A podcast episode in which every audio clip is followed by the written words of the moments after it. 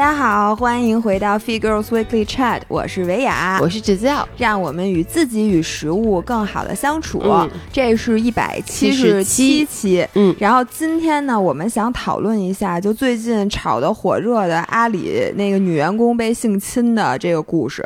嗯。我们俩最近的 update 我们放到周五那期，嗯因为姥姥呢刚从青海算是半出差半玩儿回来，嗯，然后姥爷呢家里进了一只大蝙蝠，然后他现在还没有从那个惊惊恐中醒过来，对，所以下一期呢，我们跟大家聊聊就是骑自行车环青海湖的壮举，嗯。以及姥爷是怎么把蝙蝠从他们家赶赶走走的然后以及他是如何坐电梯穿越层层障碍进到二十九楼的。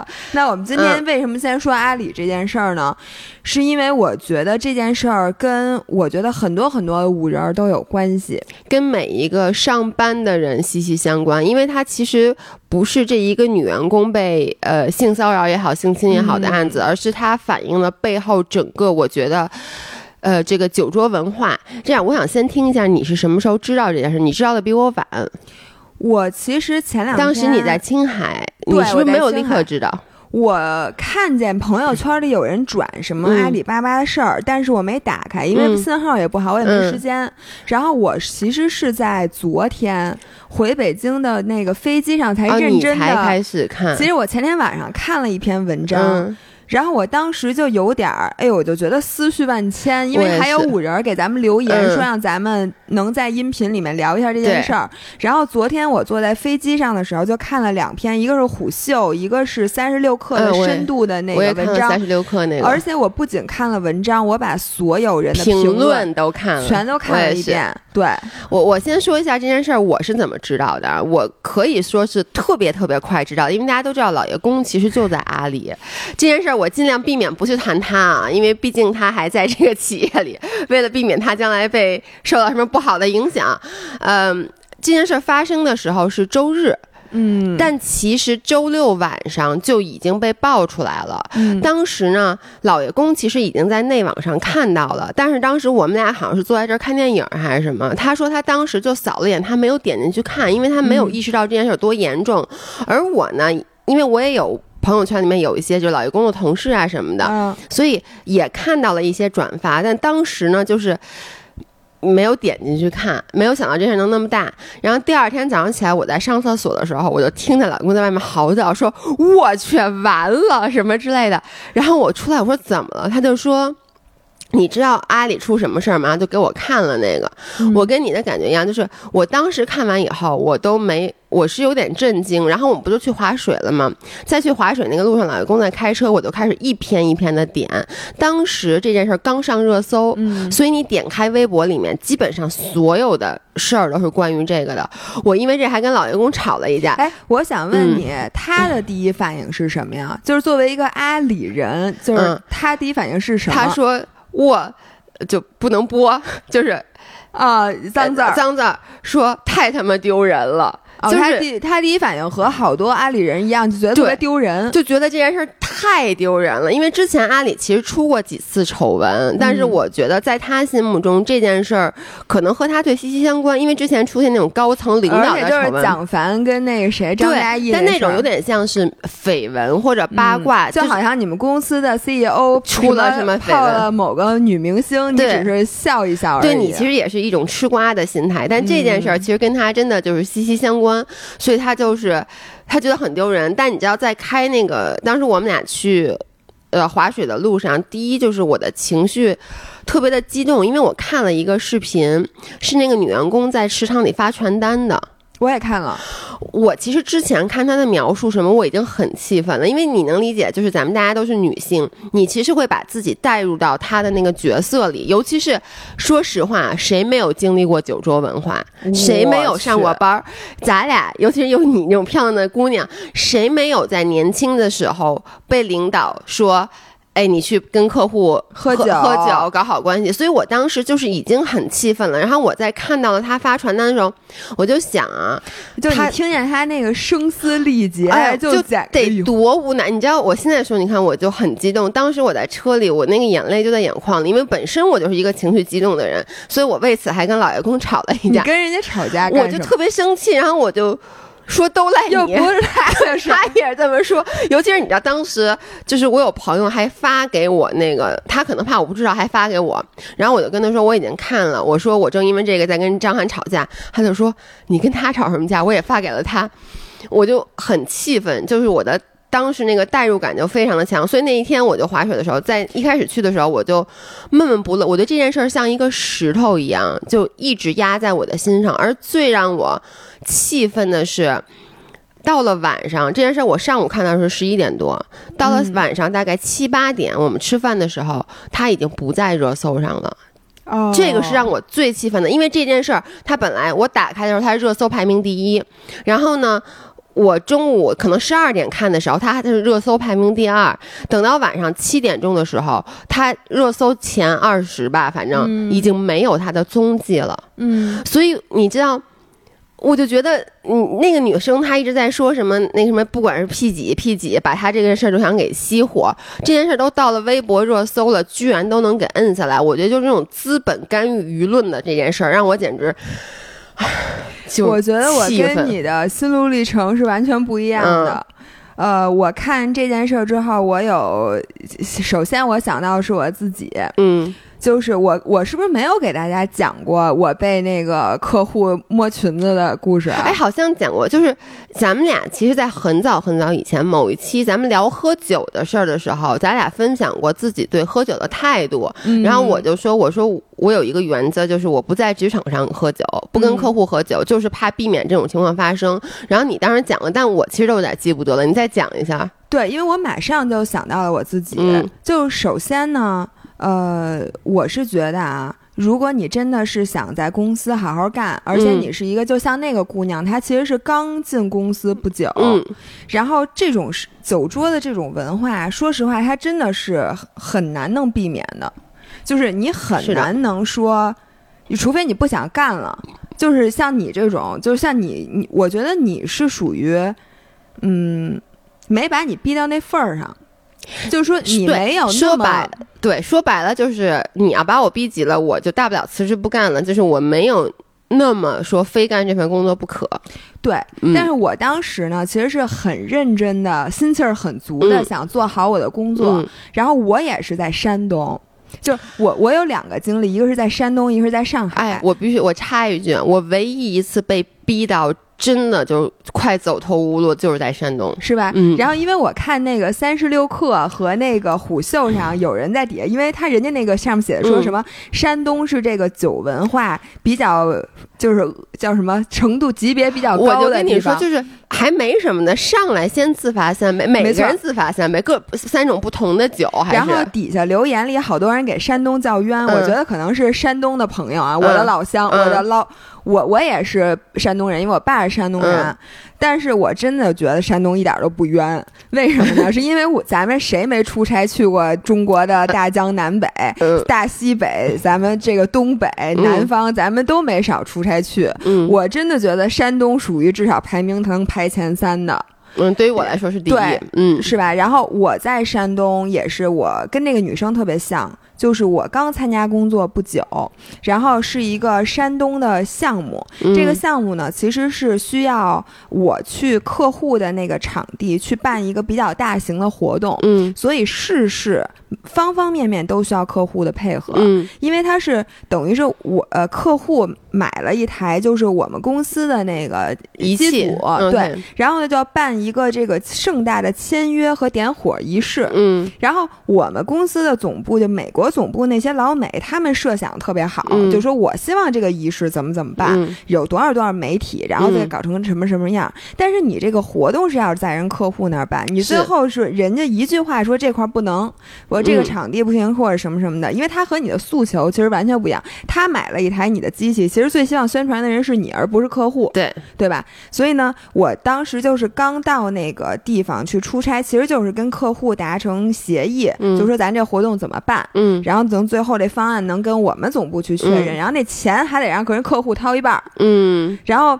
到那儿之后，我真的傻眼了。我以前从来没有，就是我跟客户吃过饭，但是从来没有吃过那么打引号正经的饭。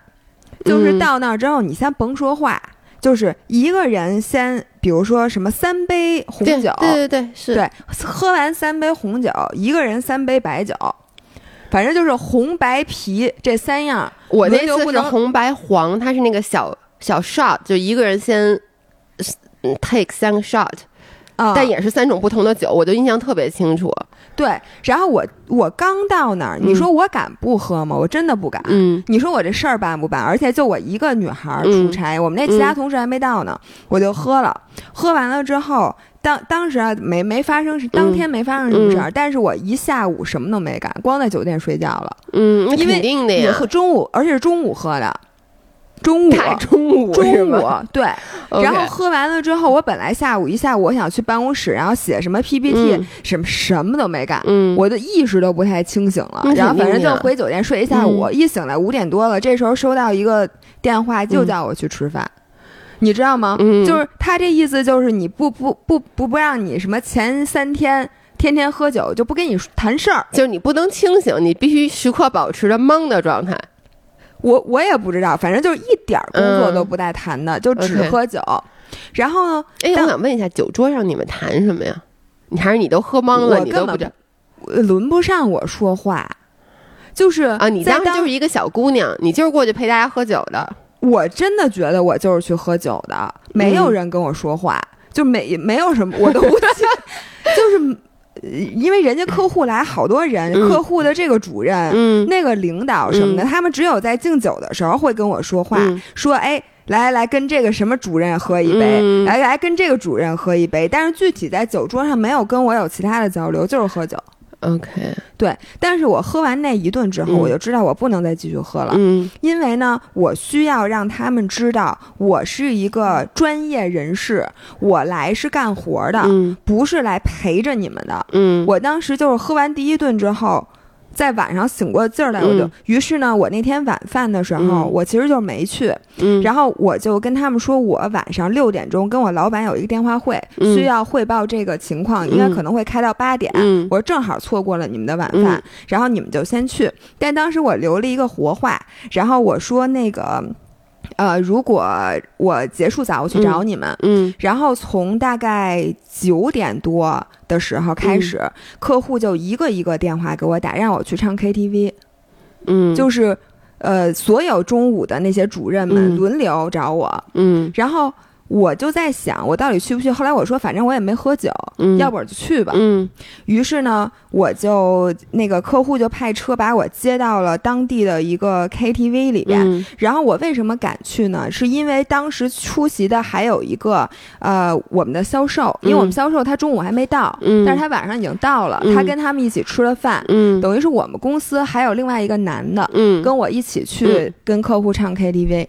然后到了现场呢，我就发现那客户跟我不是一伙儿的，就跟这个情况特别像。客户跟你啊，不是，就是我销售公司的跟你不是一销售的跟我不是一伙儿。嗯我觉得丫就是跟客户一伙儿的，嗯因为呢，到了现场他就在不停的给我敬酒。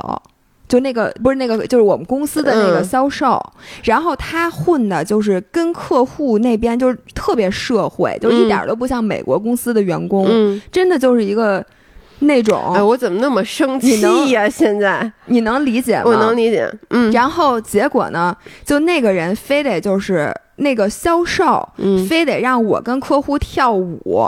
就您知道，你知道当时在那个 KTV 是一个很大的包间儿，嗯那个包间儿，然后他们放那个音乐，然后呃，可以，你可以随着音乐在那个舞池、嗯有一小舞池，你知道吗可以在那儿跳舞的。嗯结果就他不由分说的把我拉起来说：“哎，说那个你们俩怎么怎么着跳个舞？”然后这个时候，那个醉酒的客户嗯就一把过来搂住了我的腰，开始跟我跳那个交谊舞，然后。就是，然后把把头凑到你的耳边，然后就是满嘴酒气跟你说话，你能你能懂吗我跟你？说，我现在拳头已经攥紧了。还不是那个客户过来，因为客户其实不好意思过来找我，嗯是我们那个销售硬把我推给了客户。嗯你能明白吗？嗯所以我觉得这个情景跟那个女孩经历的是真的很像的，嗯所以我非常非常能跟她共情，我能嗯理解她当时的感受。然后我当时真的是灵机一动，因为嗯那个客户在趴在我耳边说乱七八糟的话，于是我就把他推开，我问他，我说：“哎，我说那个您中午吃饭的时候说您孩子几岁来着？”嗯然后，然后就跟他说两句，我说不行，我得去洗手间。然后我去完洗手间，我就直接打车回那个酒店了，等于嗯我就没有再回那个房间。嗯然后他们给我打电话，我当时是没接的。然后在很晚很晚的时候，我给那个销售和客户每个人嗯发了一条短信，嗯当时还是短信，嗯然后就说说，哎呦，实在抱歉，我刚才觉得特别难受，我说嗯我在楼底下有点缺氧，嗯所以我不舒服，我先回酒店了。嗯然后之后从第二天开始，其实就没事儿了。然后这是一次，嗯。然后还有一次最严重的，真的那客户摸我大腿和摸哎，我我能跟你说，我现在有点录不下去了吗？我为什么呀？特别生气。我跟你说，老伴儿，你当时怎么没跟我说？当时我他妈还不会柔术呢，我你你你先听我说啊我，气得直发抖。就是在上海那次的经历，其实也有点像，也是其实我被叫去。其实是陪酒，嗯然后那个客户是我们还没签下来的客户，嗯呃，当时是，而且我去的时候特别 random，因为我跟这个项目没有关系，只是我们上海的那个销售说让我晚上一起去吃饭。说一下，姥姥原来做的是那个 PR，就是对，其实我是做市场的，对，是公关市场。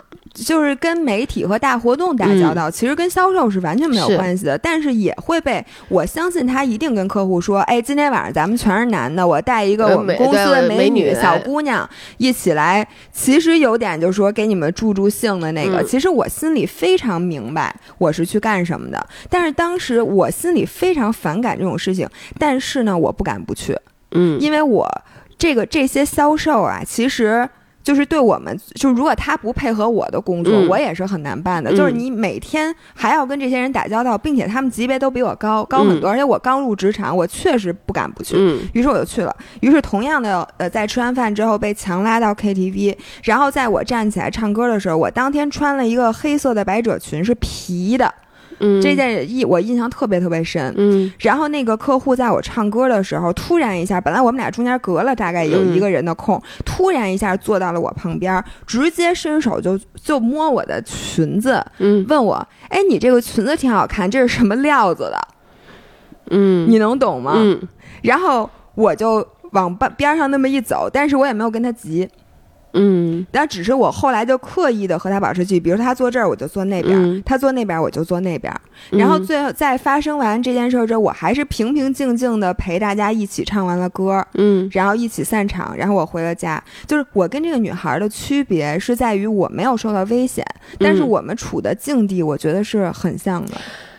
对，哎，你说让我特别生气，然后我现在就觉得我之前的工作环境嗯，太好了，我觉得也跟工作性质本身有关，因为你们本身是要对接客户的。我一开始是在咨询公司，其实咨询公司是需要对接客户的，但是我觉得两点，第一就是因为当时我们就是一个美国公司，嗯，然后呢，其实美国公司就是还好，就它不像本土企业。我也美国公司啊，但是我们公司小啊，就咨询公司，如果是纯美国的那种咨询公司，它就会稍微好一点。而且我印象非常深的是，我现在想想，特别感谢当时带我的那些顾问。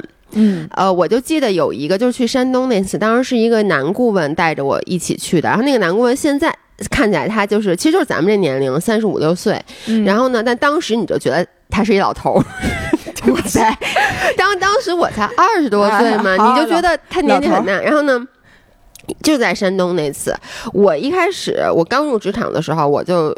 给我自己 set 一个 rule，就是我不跟那个客户喝酒什么之类的。我觉得这个跟我爸也很有关系，就是嗯我爸从来不跟人应酬，就在嗯我，而且我爸是自己开公司、自己做生意的。其实他如果说他社交属性好一点的话，他一定会能拿到更多的生意。但我爸嗯就是一个，但他你爸社恐，对我爸是因为他社恐，所以他在我印象中，我从小没有就我们家里没有这种环境。就是要为了做成某一件事而去跟别人社交，我就印象中从小我爸就永远都是回家吃饭，如果不回家吃饭，因为一定一定是在加班，所以我就觉得这件事儿是正常的。然后呢，我就一开始就说我不跟客户喝酒。坦白讲啊，大部分至少在北京的客户没有强逼着我喝酒的，嗯，只有那次在山东，就是我我用对各种啊，我们不是在黑山东老乡，对没有在黑因为山我也山东人，但是确实我们俩的这个很多经历经对历真的就就是在事实就是这样的。对嗯我们去山东做一个项目，然后呢，我一般用的借口是这样：第一，说我不能喝酒，一口都不喝，不会喝酒，从来没喝过酒。其实一般这样客户都不会。至少我见过的客户啊，都不会再逼你了。然后那个山东客户就说不行，什么就在这儿让你必须得体验一下，什么就是那个 就是你没喝过酒没关系，什么我教你喝。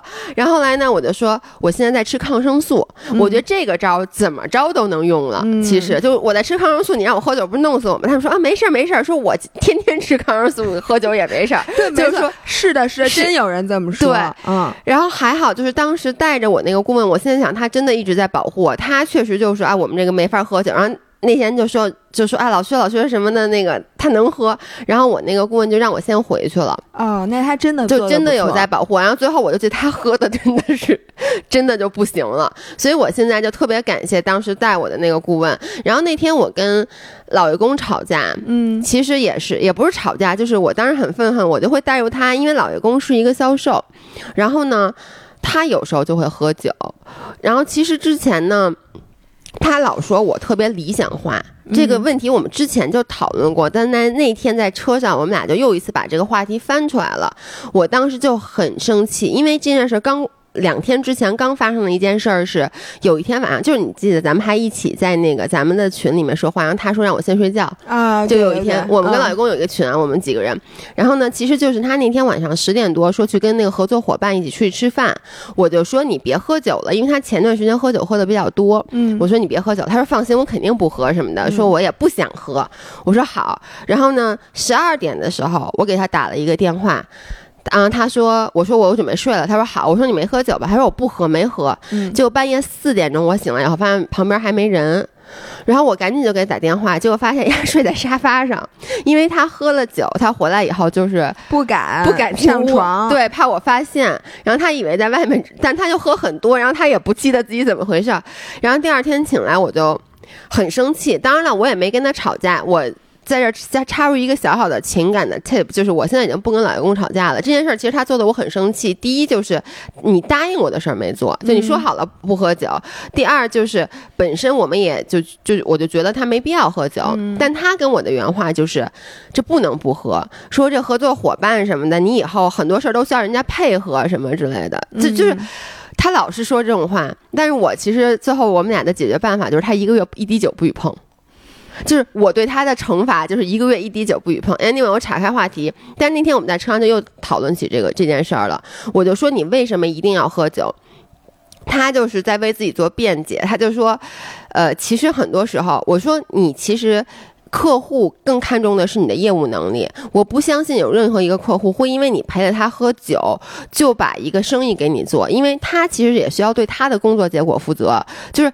他的老板考核他，绝对是要看他这件事儿做的怎么样。所以我说，如果你的业务能力很好，你的产品好，最后能够帮助他达成他的业务指标的话，他不会因为你不喝这顿酒，你就你就拿不到这个活儿了。说是这么说，对 你，他就是。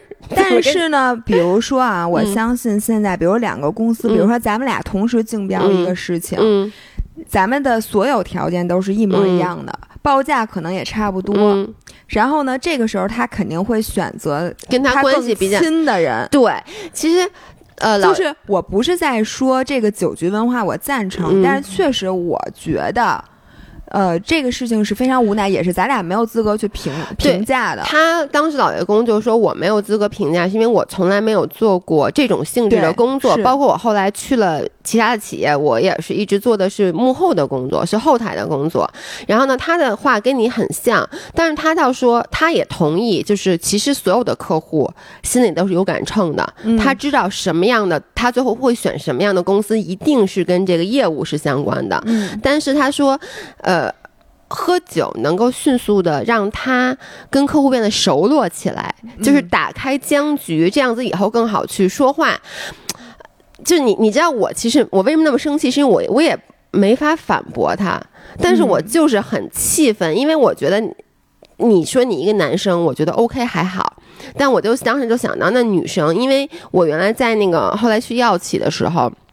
因为我不是做销售，然后呢，其实销售一般也还好，但是你知道大公司有一个叫 KA 部门，就是 Key Account，嗯，然后我当时就听到了种种的传言，就说第一，我们的 Key Account 都是好看的女生，就是嗯。而第二就是听说啊，这些 Key Account 就是太正常了，就是比如说和院长喝酒，嗯。然后而且会就是。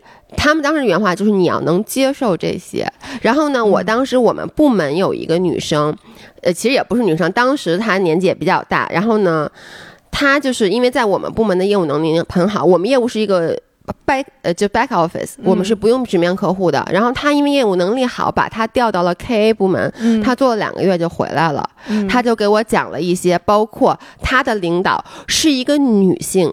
让他去陪酒的故事，嗯。就是一个女的为难女的，而且会说：“你看我就是带她我就是一起这么过来的，对，而且就嗯。而且带他去酒局，就是他就说他的老板当时就和那个院长就。我就不嗯不在这细说了，然后就给他看，然后就告诉他说：“你看，我是这个部门的 leader，我都要做这件事儿。你作为一个员工，你有什么资格不做？”然后就是，嗯既真的就是强迫他我有一。个想法啊，就是说，我觉得现在的这个酒局文化，也是因为你没有什么更好的办法去迅速跟人家拉近距离，因为你迅速跟别人拉近距离，这个是一定要有的。对只不过现在有很多时候方式是喝酒，是为什么呢？是因为现在在决策层的这些人，嗯，他们是一些没有爱好的人，比如说这些中年男性。说的太对了。然后这些中年男性他自己，比如说啊，现在呃，嗯我看到越来越好的情况是什么呢？嗯越来越多的人把运动当做连接的方式，比如说，嗯你看现在的这些马拉松俱乐部有多少精英的这些嗯 CEO？、你看张涵之前不还陪客户跑步吗？对，就是吧我我就想举例，就是说，其实他有，就是老爷公也有一些客户是我特别喜欢的。他有三个客户，一个客户每次拉着他去跑步，啊，那个大哥是喜欢跑马拉松，对就经常那个 老爷累死，大半夜我觉得有的时候还不如喝酒呢，太累了。大半夜给我发一个十一点四十给我发一个跑了二十公里，说刚陪客户跑完步。然后有一个客户特别喜欢打网球，嗯然后呢，张涵当时学网球，对就是因为陪客户打网球对，，还有一个客户喜欢喝茶，然后嗯经常。半夜喝完茶四五点睡不着觉，但是我觉得都比喝酒好。对，我觉得等咱们这一代人，甚至比咱们更小的九零后嗯变成决策层的时候，你可能真的就不再需要，就以后这个酒局文化就慢慢小。因为那天不是有一个热搜说嗯什么的九零后都非常厌恶这种酒局文化嘛？嗯因为我觉得现在这个文化已经逐渐的随着这些人退休。对吧？嗯然后它就不会再存在了。哎我一直有一个疑问，嗯，你你能帮我解答？大家也帮我解答一下，就是为什么客户喜欢跟不是乙方喝酒？我就无法理解。就是我能理解一个人爱喝酒，但是你嗯喝酒不挑人嘛？就是。如果是我，我爱喝酒，那我也绝对不会去选择一个我将来可能跟他产生利益关系，尤其是他可能是我的乙方的人喝酒，因为万一第如果出了事儿，而且呢，就是我跟他也不熟，我干嘛想跟他喝酒？是因为这样的，就所以我认为嗯。这些爱喝酒的人，首先呢，你说我每天都找这个同一个人喝酒，是不是挺没劲的？比如说咱俩都爱喝酒，咱俩每天都只有咱俩喝酒，挺一不是，我觉得，而且他嗯。享受的是这个，他有权利可以让别人灌别人酒的那个过程。哦你说你我如果不求你办事儿，你找我喝酒，首先我得掏钱，对吧？然后呢，咱俩还然后推杯换盏，我也没有说你必须要喝啊，你说我凭什么听你的呀？然后那你也必须。啊，所以是一种权利上面的。我觉得他一个是说，嗯就是每个人都希望能和听自己话的人一起，就是他有那种那种快感。其次，嗯他又爱喝酒。那你说我，比如说我今天想喝酒，我叫你，你还不一定出来呢。但是你求我办事儿，你是不是得出来呀？而且还有嗯新鲜的人一起喝酒，这样就有新鲜的故事。他们对你都不是真心的，我想跟这个客户说，是，但是我不能找自己的我是觉哥们儿喝得这些，人是因为他这就是他的唯一的爱好，也许。嗯，他没有别的爱好，他只能干这个，所以我觉得这个事情是在呃，哟，等会儿把这个开一下。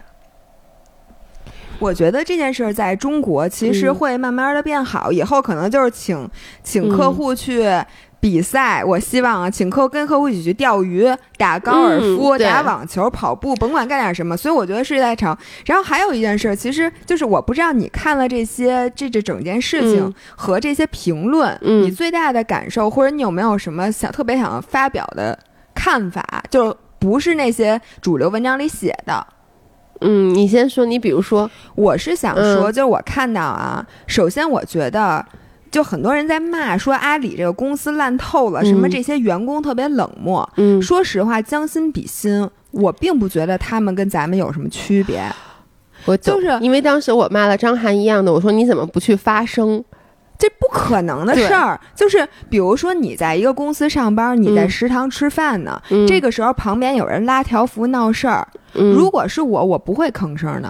对，因为你呃，对我同意，因为这个时候我不知道怎么回事儿呢，你知道吗？对我也就我怎么知道你一定有理？对，或者说你。在干什么，我也不认识你，嗯所以我现在是想替大家喊一声冤，嗯就是不要，我觉得这跟那些不认识这个姑娘的阿里员工没有关系。是，的，而且我我真的觉得网络上好多键盘侠，我看嗯他们说话我都生气。嗯，你如果在食堂，你会说什么呀？对，你能帮他一起闹事儿吗？你都不知道这人是谁，你接过传单，突然一下就义愤义愤填而膺，且说我帮你一起喊而。且确实是有几率，就是这就是一个来闹事儿的，就是是一个假的事儿。因为你在没有求证之前，确实大部分人，绝大部分人是绝对不会发生的。而且你在公司，嗯你的目的是挣钱养家，你是公司雇佣的一名员工，嗯你的目的就是要干活挣钱，保住你的工作。我觉得这个无可厚非，因为如果你帮任何一个人去闹事儿，这很有可能去影响你的工作。嗯，那这种事情有几个人会愿意当风险？当然了，如果我们是一个团队的人，嗯我认识这个人，我明白这件事儿是怎么回事儿，我会帮这个人。嗯，但是如果我什么都不知道，在食堂里或者在楼底下，我只是接到了传单，我会默默的去吃这个瓜，就是我会偷偷的去打听。问问什么 HR 的人，问问什么说，哎，刚才那个怎怎么么回事儿回事？因为一定会有大家的讨论，但是我绝对不会，嗯，就是在我收到传单的突然发现有人被，有人说他被性骚扰嗯着，然后我就突然站起来说，嗯。我要跟你一起发声，我要给 CEO 写信。我我同意，当时我看那个视频，我一开始第一反应就是啊，周围的人真的挺冷漠的。然后，嗯但是我没有怪周围的人，是因为跟你一样，我知道我自己一定也是一个不发声的人。对，我觉得这件事儿跟比如说你看到有一个人躺嗯在路边奄奄一息，你不救他，这个是完全两码事儿。嗯，就如果是那个情景，嗯你不去，那真的是说明你冷漠，嗯，就是你见死不救。但是在那个公司的那种情况下，我觉得是非常正常的。而且我不得不说，大部分的阿里人，就是我我知道，像张涵跟我说他们内网里面的这些发生，其实在知道真相以后，大家是对是是是有在发生的，就是我。不要觉得好像这个大呃，我看很多时候大厂的员工就是已经没有情感了什么的，我觉得也不是这样的。对，嗯我觉得这点首先我觉得很不公平，然后其次呢，我觉得这整件事儿嗯，就真的是就是阿里发展到这一步，它欠缺的特别特别重要的一个，就是像 compliance 这种制度。就是你看，我觉得阿里现在，你看他从业务的角度，他确实就咱们也没有资格评价。嗯。但是因为我和姥爷，我们俩都在美国公司，在大的外企待过，嗯。我就记得我上班儿恨不得嗯。是第一个、第一个礼拜嗯。就去参加了 compliance 的这种培训。嗯，当然了，肯定告诉你如何保护公司的数据隐私，嗯这是一个重要的一课。嗯。然后那个就不能侵权，嗯。呃，这是一课。然后怎么不不贪污受贿，嗯，就这些是讲的很严重的。然后另一个非常非常强调的话题就是这个关于性性骚扰的问题。嗯，就是我记得我们当时讲过几个鲜活的例子，嗯就是有女上司给她的男下属出示一张非常暴露的照片。就是我记得当时那个例子是很真实的例子，嗯是美国我们美国总部那个女上司，呃，她是手机我还是那个电脑屏幕，嗯是一张女性的非常暴露的图片。OK，然后她就叫那个男员工去看这张图片，就被男员工给告了，还起诉成功了。然后就立刻把这个女的给调离了她的岗位，嗯然后还给那个男男下属很多很多赔偿，嗯因为那个男下属就告他性骚扰。嗯就说你这样是不合适的。然后我记得我们当时答题就说，如果你的男上司邀请你今天晚上去看什么球赛或者去看电影，嗯你应该怎么办？回答就是立刻报告 HR 部门，而且他那个 HR 部门报告的流程不是说报告给你的 HR 的流程，是一个专门的私人信箱。嗯然后你也可以选择匿名，嗯。或者你选择公开，但是绝对不会让你的直属领导和你的直属 HR 去参与这件事儿，因为可能会有利益相关。嗯，就给你讲的非常清楚，嗯。有哪些事情就算越越格了，嗯。就他是绝对不能干的。一旦发生这件事儿，你应该怎么保留证据，然后怎么迅速的向谁报告，然后每哎，个人、这种这种我没有，你没有我啊？没有哎，啊，因为咨询公司因为人太少，对我像我们是一个这个全球，嗯比如说大公司。大就是全球五百强，就是排起就是很大型的公司，人数非常非常多，嗯所以我们的 HR 的这个 compliance 的培训。嗯做的非常非常的细致，嗯非常到位。所以呢，当时就是接受完这些培训之后，你会发现，真的大多数情况下，嗯，呃，就是不会遇到这种事情。那你应该去投诉那个那个销售啊。哦，投诉，但是我当时是因为信，你知道吗？我、嗯我是觉得 compliance 是一回事儿，规则是一回事儿。我觉得阿里可能也有，我相信阿里也有。你知道我为什么觉得他们在这点很欠缺吗？嗯因为他没有应急机制。你看，从出了这件事儿之后，就是大家没有一个机制，连话术都没有，就怎么处理这些事儿。嗯，然后都是这个人报告，那个 HR。因为而且阿里啊，现在真的他就是所有人都是一心扑在业务上，嗯就只管业务不管人，对，就说就觉得这件事儿不重要，就他们竟然能觉得如此重要的一件事儿不重要。对于阿里来说，他们的其实人家公司里面说的最重要的是人，最重要的是对。但是这是一句空话，对他没有一个流程来处理这件事儿，优先级也没有跟大家说嗯清楚，所以就说美国公司，因为人家存在一百多年是有嗯道理的，就是他会给每个人，我觉得这个真的不是人的问题，嗯我觉得你也是人的问题，但是把你放到这个。阿里的这个公司，如果你的老板只跟你谈业绩的话，嗯你脑子里就是只有业绩，然后这些事儿你不是说觉得这件事儿真的是无所谓，嗯而是觉得这件事儿可能没有我手头里这个工作的这个事儿重要。重要。然后我嗯觉得我不能现在让他停职，因为如果我把他停职了，也许什么这个项目就拿不到了。嗯然后这些东西是谁给的？我觉得就是公司制度给你的。你知道我看了一个文章，哎，可能咱俩看的是一样的，嗯就是说，其实为什么这件事发生以后，就是他那个那个叫什么叫什么来什么一，就他性侵的曲一说他没有被马上的停止，啊，包括他的老板就是后面。那个整个什么什么桃活仙叫什么？他们那个、啊那个陶仙活，陶仙活那个 BU 的那个 leader 没有马上立刻受到处分，是因为这个业务现在没有找到一个人能代替能代替，但这个业务又很重要，本来好像就在跟京东什么竞争很激烈，说你要是把它这个给替代了以后，那这部分业务谁来管？就对公司损失损失很大，所以他们觉得作为一个。就是你以资本家的角度来说，这件事儿就现在目前为止是更重要的。对，所以我其实我可以理解当时他们这个这件事没处理好，我也觉得是阿里整个这个制度和培训和给大家树的这三观，它就不是以人为本的三观我跟。你说啊，就是阿里本身。就他们，我觉得啊，就这些老阿里，我在这儿这完全只代表我个人观点啊。先说，不代表涵涵的观点，不代表涵涵的观点，也不代表任何其他人的观点，只代表我个人的观点。我觉得这些老阿里在他们心目中，就比如说跟客户陪酒，这就是一个员工该做的事儿。嗯，就是从一开始他没有意识到这件事儿根儿上是存在问题的，他觉得这是一个意外。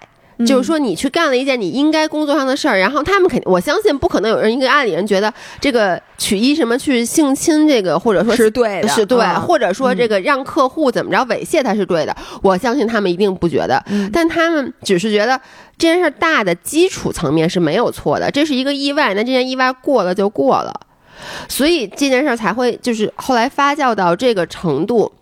因为包括后来就是晚上又有一个热搜出来了，第二天也被撤掉了，叫做阿里的破冰文化。啊。然后呢，我看到很多人就站出来，就是因为一开始先是我上午其实就看到了这个，然后是一个视频和好多照片儿，就特别恶心。什么男的男男同事就是在破冰大会上，男同事比如用嘴递葡萄给女同事，就类似于那种的。后来晚上出来辟谣了，就说这个没有这件事儿，就是这是假的。但是呢，我跟老爷公求证了。我先说老爷公，因为处于的这他的这个。呃，BU 也好说，或者说他的这个业务线也好，不是老阿里，嗯，就是比较新的业务，它是非常新的业务，并且来的人呢，说实话，基本他们这个部门里就没有阿里的老阿里的人，全部都是各个投行什么就什么过来的，所以没有那么严重。但是在我接触他以前同事就听到的谣言当中，阿里的破冰文化可能没有那么严重，但是说问那种非常隐私、非常私生活的问题是绝对存在的。我当时记得我听到的时候，我就说这件事如果发生在我身上，就是简直我都无法想象，太不专业了。如果说我去参加一个，因为咱们当时那个破冰大会都是问什么你哪个学校的呀，什么你最喜欢吃什么呀，就类似于我们没有，我们破冰就是 welcome lunch。对，就是就 welcome lunch，然后大家会问一些问题嘛。我说你原来在哪儿上班？对啊，就是你原来的工作什么之类的，或者说你觉得你以前什么最难忘的一件事儿？就我们有被问到这种问题，就其实他是破冰，一般都会选择一些比较隐私的问题，就是非工作类型的问题。我都没被破过冰，我现在还有冰呢。就是我们原来是有，但他其实更多的是希望让你呃。和就是新来的同事和大家迅速打为一团，但他问的问题，我原来真的就比如说你最爱吃什么，你有什么爱好，就是类似于这种的。然后呢，所以你看阿里阿里的这种破冰文化，尤其是我听说就是淘系的是最严重的，其实就是说明什么？说明从 HR 他妈破冰会是谁组织的？是 HR 组织的。对不对？我看到了，说那个马云在那个主持集体婚礼的时候，各种说黄段子，就是说一些那个隐喻。嗯，然后破冰文化，什么男生做俯卧撑的时候，那个女生在下面。我相信这件事是真的。其实我以前见过，就是不只是说阿里的销售，我觉得整个在很多地方、很多公司的销售里面。就存在这种文化，他为的是什么？就是先打破男女的边界。说不好听了，就是让女生先不太要脸，就是让你进这 team 就别要脸了。对，让就是让女让你打破男女之间的边界，对，一步一步的去把你往后，就是就突破你的底线，先突破你和男同事的底线，然后呢，这样你和客户在一起的时候就没有我汗毛。你看我也是，我也是，我见过，好生气。我见过什么呢？嗯，我们公司啊，美国公司的销售，他们自己之间团建的时候，互相种草莓，就是种草莓，就是在别人身上亲出唇印儿。我真见过，就我们就我们公司的销售，对我当时就惊了。我当时以为最开始他给他种草莓的时候，我以为两个人一起去种草莓呢。你刚才说，我以为他们俩是两两口子。一会儿发现换人了，就，然后你我就惊呆了，你知道吗？然后我后来我才知道，哎呦，真的销售人家真是自己的文化。然后我就觉得这个文化真的太 low 了。但是这个文化是谁带来？就跟刚才的酒局它是一回事儿，就是因为我觉得大家之间啊，现在没有更好的破冰方式。你说，比如说大家都很爱运动，嗯，现在当然了，现在更呃比较好的是，你看他们虽说那个戈壁挑战赛被给。弄的那个出事出人命了什么的，但是我觉得现在更多的人会组织大家一起去挑战一个比较艰苦的活动，对对对，比如大家一起穿越沙漠。其实我想说，这种好像阿里也有，比如说老爷公他们就经常会组织，他们组织什么在。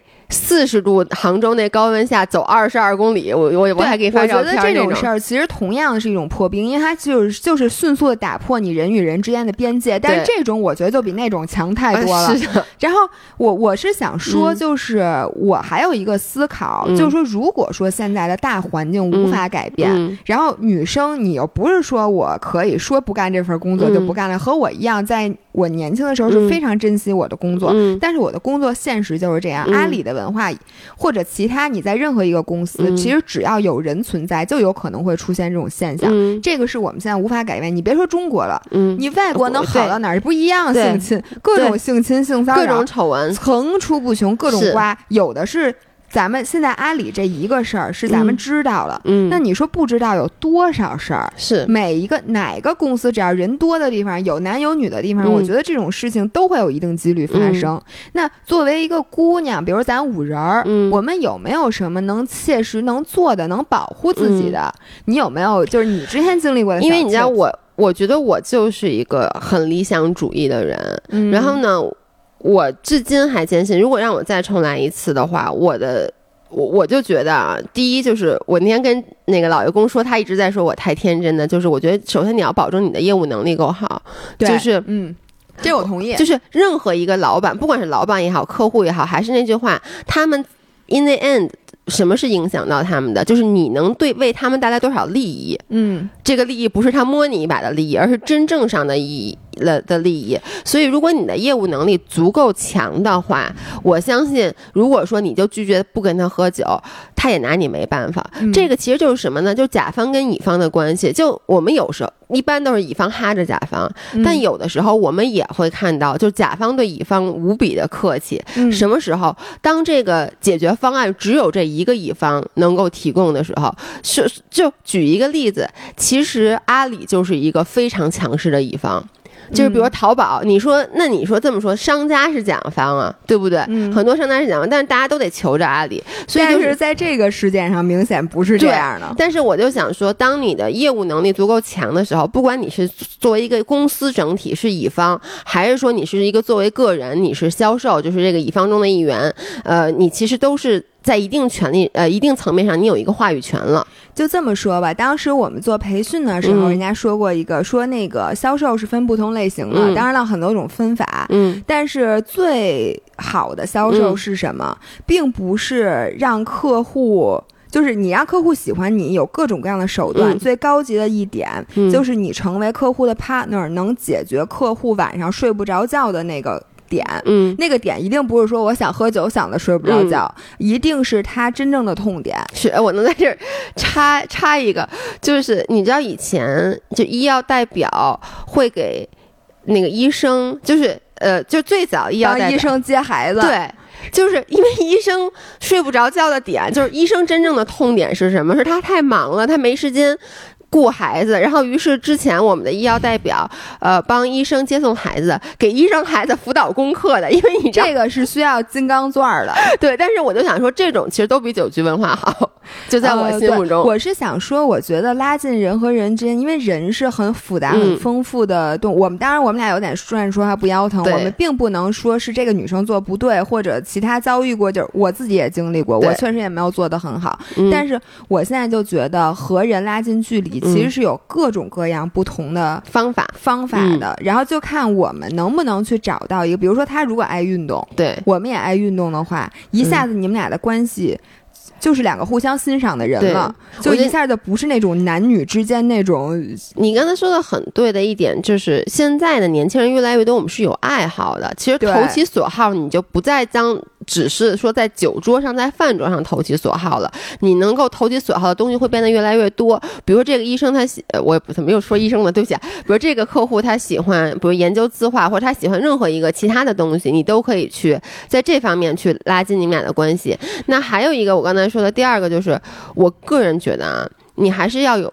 你就是要坚持你的底线，嗯就是底线是不能被推的，就是，呃，你可以把你的底线画得很低，说我的底线是就是不能让客户碰我，我觉得这都 OK。但是你的底线一旦画出来了以后，你一定要坚守自己的底线。怕的是什么？嗯，你试试哦，对，我我再说一下，怕的是什么？怕的是你的底线，你开始画很高也好，画很低也好，你只要让人发现你的底线可以被碰触，可以被一步一步的改变，这个时候，你当在画新的底线的时候，没有人把你当回事儿了。对我我也想说这一点。我后来我想告诉大家一个 tips，、嗯我经历过山东和上海的事件之后，嗯只要喝酒我就说我怀孕了。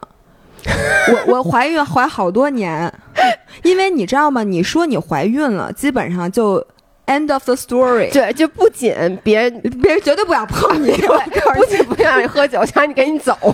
当然了，你这件事儿不要让你老板知道，就是你老骗客什么别人。嗯但我这个事儿非常管用的。然后我我想说的是什么呢？我发现客户并没有因为我说我怀孕了我不去，我甚至连这个酒局我都不去，嗯，而真的影响我的业务。工作对，因为他发现我在工作上是一个非常靠谱的人，嗯。我反应非常非常的快，并且我对客户的配合程度也很高，我能理解他什么意思。嗯，最后发现其实。你没有受到影响，所以我觉得大多数时候，其实我们要敢于最开始就是，如果最怕的是什么呢？你一会儿喝一会儿不喝，对，就我就说那么，没就是你的底线不清楚，对，然后这样的人就说：“哎，你昨天不是还喝了？为什么你你只要跟我喝了一次，你次次都跟我喝，然后就这样，你你以后，而且别人你的老板也会觉得这个人酒量很好，下回只要酒局都让他去。Exactly，对就是为什么当时我就是说我不喝酒，我就发现我只要咬死了，到最后没再没有人劝你酒了。没，错，就只要你从一入公司，我觉得这个当然了，对公司可能不利，因为嗯公司会找其他的替罪羊，但是咱们管不了那么多。嗯我就说每个女孩如果想保护好自己，你干脆就从你不能说进公司的时候说怀孕了，我就说你就说我就是不喝酒，对我可以陪客户吃饭，我可以嗯跟客户聊天，我就是不喝酒。对，我觉得这一点其实大多数公司它是应该 OK 的。而且我觉得，如果你的老板说不，那我我你就得喝酒，那我觉得你就赶紧啊，换工作骑驴找马，赶紧换一个对，因为这个不是一个好的现象。就像我刚才说了，当这那个我当时说那 K A 部门，当你的一个女领导告诉你这个是玩法就是这样的，那这个部门就不适合你了。我相信有很多本身就爱喝酒的人，这个工作就交给他们就好了，就是俩双方。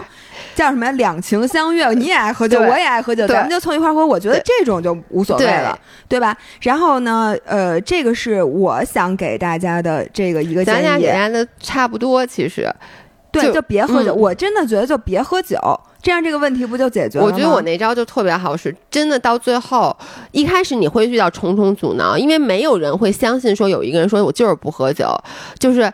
而且我其实我的同事都知道我不是不喝酒，我只是不跟客户喝酒，所以一开始嗯大家也会劝你，嗯尤其是当大家觉得你喝酒会对这个整个这个项目的促进有帮助的时候，但是你你就是不喝，然后呢，你可能会被领导批评，你可能会怎么着，会被大家误解。但是你坚持一段时间以后，真的就没有人搭理你了。就跟比如说有人叫你出去吃饭，叫一次不去，叫两次不去，你不会有人次次都叫你的，因为大家会找到新的叫的人。然后还有第三招，嗯就是我经常遇到的，就是总会有男客户向你表示过度亲密的那个感觉，嗯，我特想知道你怎么做的。就是他会跟你 flirt，或者是说，就是想跟你表达嗯那种、那种感觉。嗯然后其实呢，就是。作为一个需要面对客户的人，你也是需要跟客户建立一些 personal 的连接的。嗯，但是你一定要把这种 personal 的连接从男女之间的这个感情嗯转变成一种新的感情，这种这就要考虑你随机应变的能力了。比如说我之前经常做什么，嗯我跟他谈孩子，嗯，比如说我问他，哎，您孩子几岁了？您有没有孩子？您在哪儿上上学对，然后呢，这样我就会把我们俩之间感，因为他会觉得哦，你北大毕业的什么的，他就会向你取经。嗯比如说有的时候就问，哎，你原来比如说你你女儿。我你小的时候有没有叛逆过，嗯或者什么？嗯我女儿现在什么嗯什么什么，或者是说北京是怎么样的，我是怎么样的？嗯就这样，你就把她本来是觉得哎小姑娘哎挺漂亮的，嗯，我想跟你怎么样，他就嗯变、转变成了一种，你就谈谈别的，嗯你发现嗯你们俩也能混得很亲，因为如果你是一个足够真诚的人，你会说啊，我小时候特叛逆，但是我嗯后来就好了，或者怎么着，我这个这是一个我之前经常跟客户，呃，跟客户聊孩子这件事儿，确实而且是你一下就，而且其实你的言外之意说。你个老东西，自己看看身份证，你多大了？我我比你女儿大不了几岁。而且不光是这个，我觉得其实我就相信啊，即使是那种不好的客户啊，但是没有人会说对自己的孩子。和对他的影响不在意。其实你这个，我都不觉得是你提示他有多老，而你更多的是在 remind 他，你是一个父亲，你是有孩子的。你嗯记着啊，你你你你是有孩子的。没错没错就我经常在客户的那个饭嗯桌上之前就跟他提孩子，一下他就会感觉嗯自己是一个父亲嗯的那种。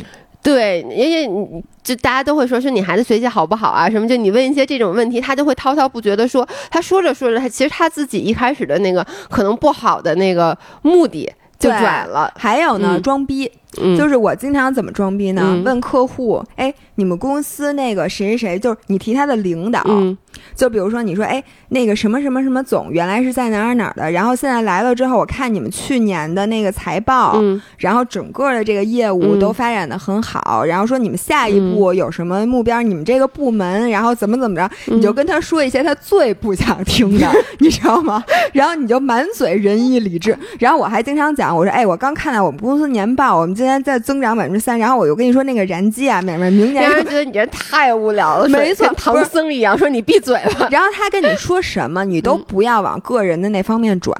嗯，他问你你多大了？你说啊、我那个入职已经几年了，二十几岁，然后就赶紧转说，哎，我昨天我老板问您的那个问题，就是你就跟他嗯公事公办，你就。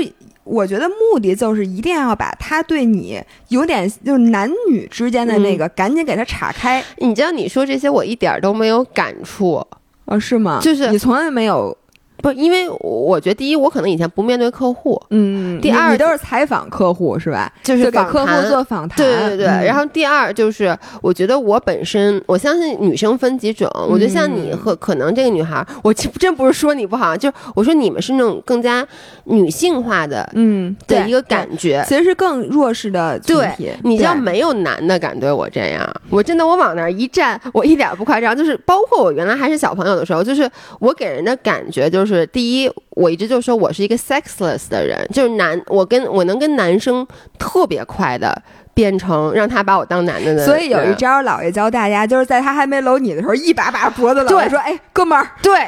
今儿晚上我我咱们真的是想说，就是其实如果说你可以的话啊，你其实可以在职场上模糊你的性别，不要在职场上突出你是女性的这一点。对，就是在职场上把自己当做一个无性人。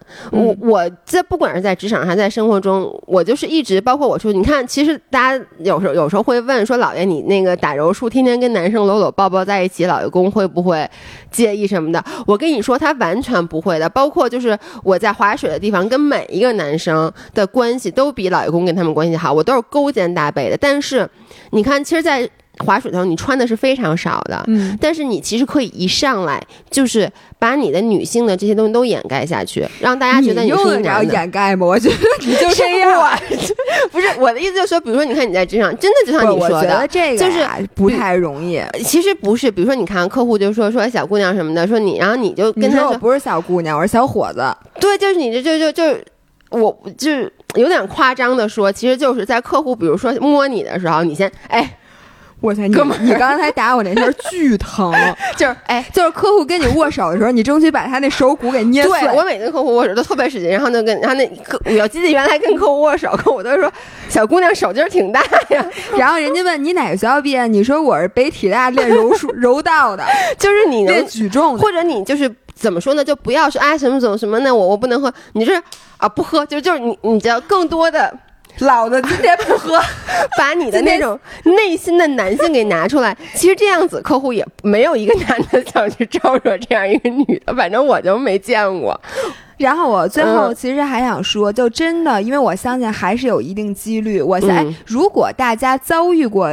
这个手段，我不要求大家在评论里面给我说出具体的事件，我请嗯大家给我举一个手，或者说我也遇到过，就像姥姥刚才讲的嗯，这种事儿。我因为我觉得这个比例，我那天看了一个调查很说高。很高，什么三分之一的女性还是对嗯职场三分之一的女性都遭受过这种，我就说，如果你真的遭受了这个，嗯你看阿里已经算大公司，至少他为了要掩盖丑闻，还把这件事儿给解决了。嗯如果你处在一个没人管的这种地步，嗯你遭遇到这种事儿，应该怎么办？我觉得现在最好的办法就是直接在互联网上把这件事儿爆出来对，我觉得互联网真的现它有有一个很大的好处，就是它让消息不再呃就变得很透明。就是就是说，包括像吴亦凡这件事儿啊，就以前那件事儿，如果咱们当时没有互联网，这件事儿会很快的就熄火。嗯，但是现在因为有互联网了，就是有热搜了，有这些东西的，你可以被更多人看到，那你就会有更多人会帮助你发声。对，然后一定要报警。嗯，就是你看，就是虽然说这个女生，但是你知道吗？这个这种案件就很难取证，对，因为房间里没有探头。嗯，然后你就是很难知道，所以呢，我真是觉得大家以后，如果你觉得自己有可能会遭受这种危险的话，一定要保留证据。就是说，你要不开着那个什么某一个，就自己给自己录个像，嗯你要不就录个音，要不你就告诉你身边的人，比如跟你男朋友、跟你老公说好，我今天晚上要去酒局，如果几点之前我没给你打电话，或者我在什么什么地方，对，让他们去接你。对，然后如一定要取证。嗯，就如果真的有这种事儿的话，然后这样子，我觉得经过这件事儿有一个好处，虽然说这个女生我觉得她很很可怜，嗯，哎，我我就想问你说，她现在阿里，就是他的工作是没问题，你说以后他在那儿混是不是也挺难受？这个就是我当时。就是很难受的一点，就是他那个发传单嗯嘶声力竭的喊，我就想他以后还怎么在这个公司继续工，就是他以后还怎么在这个公司继续的生存？但是呢，我我觉得他能做出这件事儿，他就足够勇敢。对，而且我觉得他帮助了非常非常多的人，因为我相信经过阿里的这件事儿，嗯所有的大公司这些男的，你说太对了，就是经过这件事儿，很多的酒局文化至少不会那么嚣张了吧？对他至少不敢说，哎，你必须得去，他肯定会问嗯你，哎，那个你你要想去你就去，我我嗯那个嗯就是我可没说非得让你去。我觉得这些男的为了保住自己的工作和保、嗯保住公司的这个形象，嗯，一定就不会再敢这么嚣张了。对，所以这一次他真的不是为自己发声。当时这件事儿出了我，对我有一个很大的感想，就是感谢他敢站出来，因为他其实会帮助很多就是职场上千千万万的女性，可以在日后减少被这个骚扰的，呃，怎么说呢，几率。对，行。那我们嗯今天就谈到这儿，虽说嗯对大家也没有什么帮助吧，但是我就有一些话，我就特别想说。对，然后如果嗯大家有一些想跟我们说的，然后呢，或者说你之前经历过，然后你发你一直没有去倾诉过，可以给我们发私信，你不用发留言。就如果你不想我们被知道的会话，保护大家的隐私，的。然后我也希望大家能，如果经历过类似的嗯。事件，能在底下告诉我们一下，我们想看看有多少女生其实受过类似的。嗯，然后我们会匿名帮你发声。好的，那今天就到这里，拜。拜拜